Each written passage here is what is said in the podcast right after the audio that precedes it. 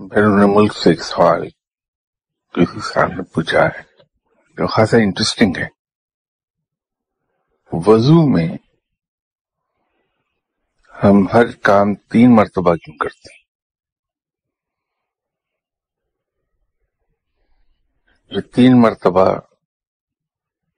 ہاتھ دھونے کا منہ دھونے کا کونیوں تک کونیوں سمیت بازوؤں کا دھونا پاؤں کا تین مرتبہ دھونا یہ سب بلا وجہ نہیں ہے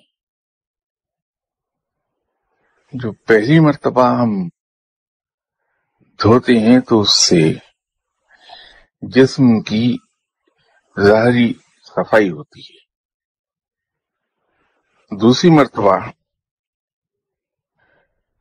دھونے سے انسان طاہر ہوتا ہے۔ اور تیسری مرتبہ دھونے سے جسم اور روح کی تطہیر ہو جاتی ہے۔ صفائی، پاکیزگی اور تطہیر۔ یہ تین اس کے درجے ہیں، اس لیے تین مرتبہ دھویا جاتا ہے۔ تطہیر کا ہونا بڑا ضروری ہے کہ تطہیر کے بعد ہی صحیح معنوں میں انسان کی جسم اور روح میں وہ لطافت پیدا ہوگی،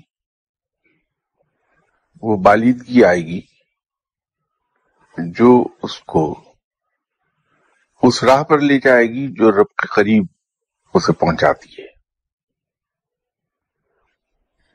اسی سے انسان تقوی کی طرف جاتا ہے۔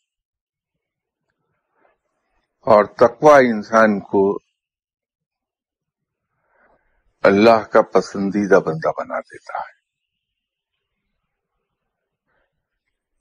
یوں وضو میں ہر رکن تین مرتبہ ادا کیا جاتا ہے۔